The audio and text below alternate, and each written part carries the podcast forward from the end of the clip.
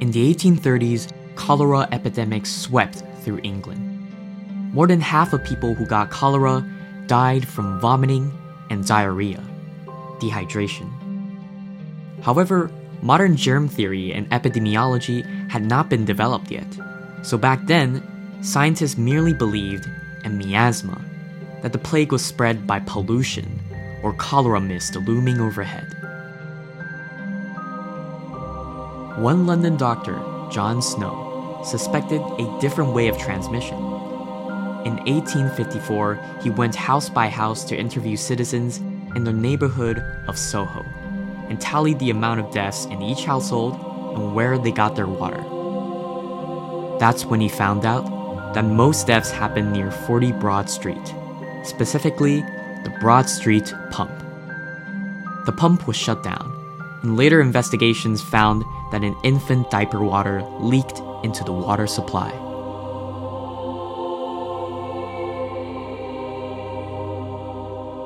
John Snow's findings inspired fundamental changes to the waste systems of London and debunked the miasma myth.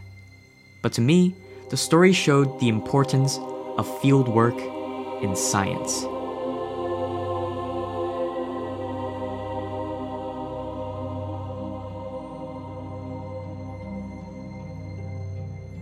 Welcome to 20 Minute Bio with yours truly, Aiden Lowe. When people think of biology or science in general, the first thing that comes to mind is lab work. It's about researching microorganisms and chemistry and lab procedures. And personally, I had the opportunity to do simple experiments in the TMU and NTU biochemistry summer camps in July and observe labs in the Shuanghe Hospital for three weeks last August.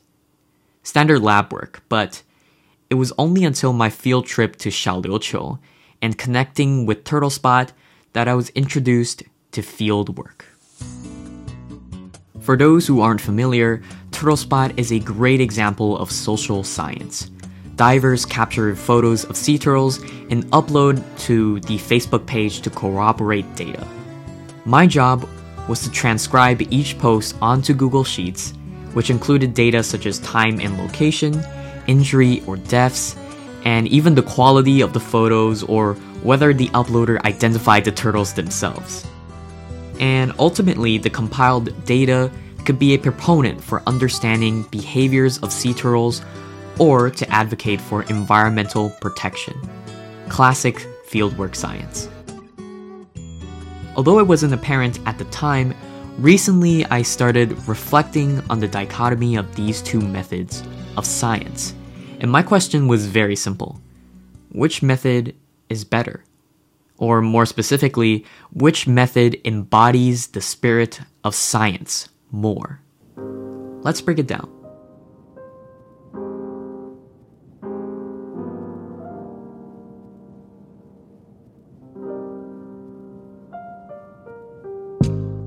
Field research, by definition, is research conducted in the real world or a natural setting.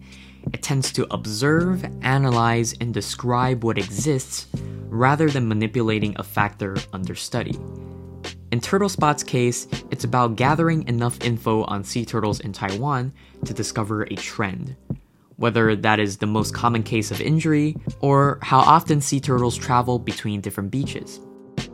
Because of its heavy reliance on gathering data, fieldwork usually takes a lot longer to complete.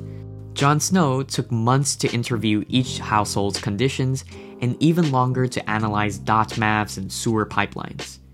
TurtleSpot has compiled turtle IDs for upwards of four years now, and is just now releasing their findings to the public. Laboratory research, on the other hand, is a tightly controlled investigation that determines if a specific manipulation generates a certain change in the subjects. This is a very simple concept to understand. We've all learned about independent variables in relation to dependent variables, and that a good experiment attempts to eliminate as much external variables as possible. So, in my case, I was observing how the hospital team was developing treatment for colon cancer. When I attended their meetings, they were laying out different signal pathways to manipulate in the cancer cells. And the question was simple Which signal pathway should we interfere to reliably stop cancer growth? So, because of these qualities, lab work yields results faster than field work. Well, now it seems like lab work is actually the superior scientific method then. I mean, it's quick, reliable, and easy to understand. And with modern day technology, John Snow would definitely know about bacteria and wouldn't have to conduct his famous fieldwork after all, right? Not necessarily. In May 2021, both England and Bahrain started distributing COVID vaccines around the same rate. Currently, both countries have had 80% of the adult population receive the first shot. In England, the death rate subsided.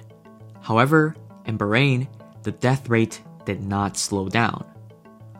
On May 7th, there were 2.5 deaths per a million people in Bahrain.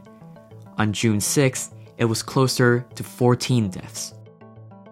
As of now, Pfizer booster shots are being distributed to the population to sort of mend this mistake. One reason for the vaccine's failure could be attributed to its lack of field testing.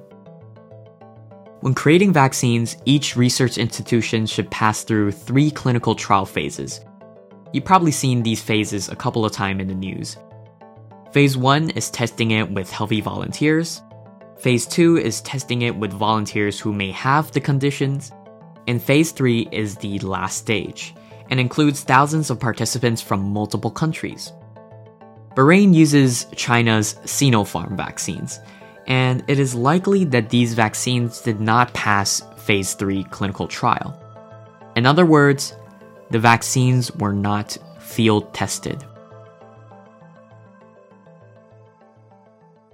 In summary, lab work suffers from the lack of external validity. The results might not be generalizable to environments outside the experimental setting. Vaccines successful inside the lab might not work in a foreign country.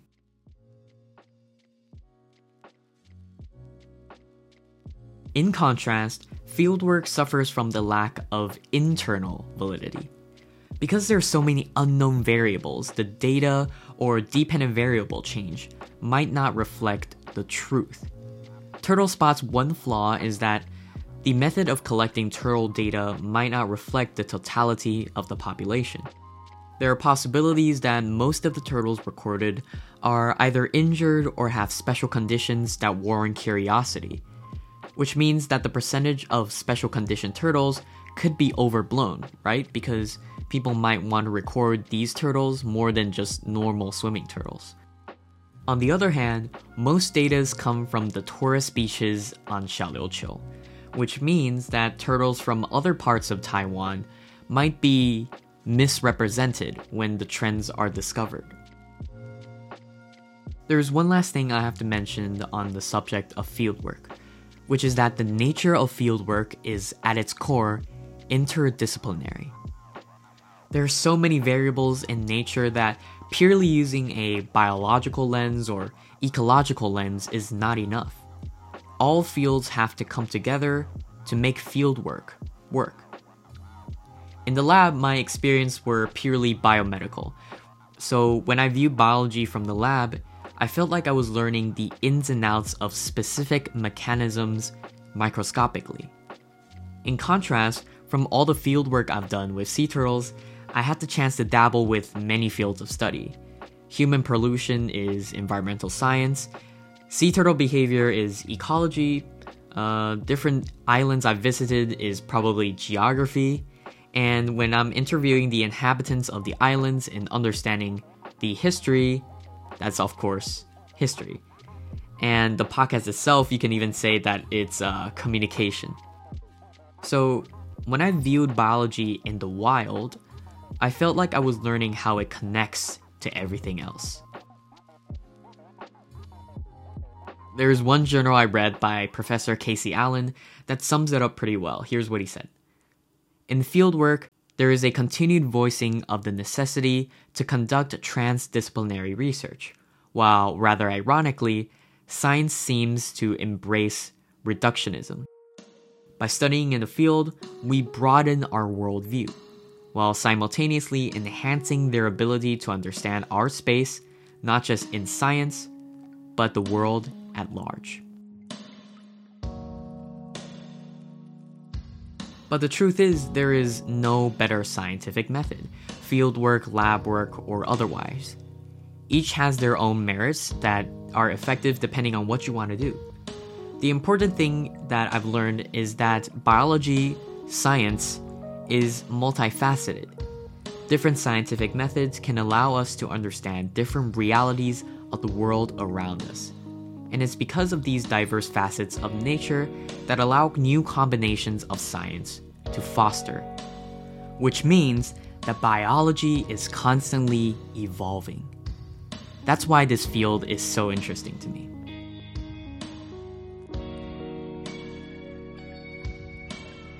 This is 20 Minute Bio with Aiden Lowe, and I'd like to thank you for listening, and I'll see you in the next episode.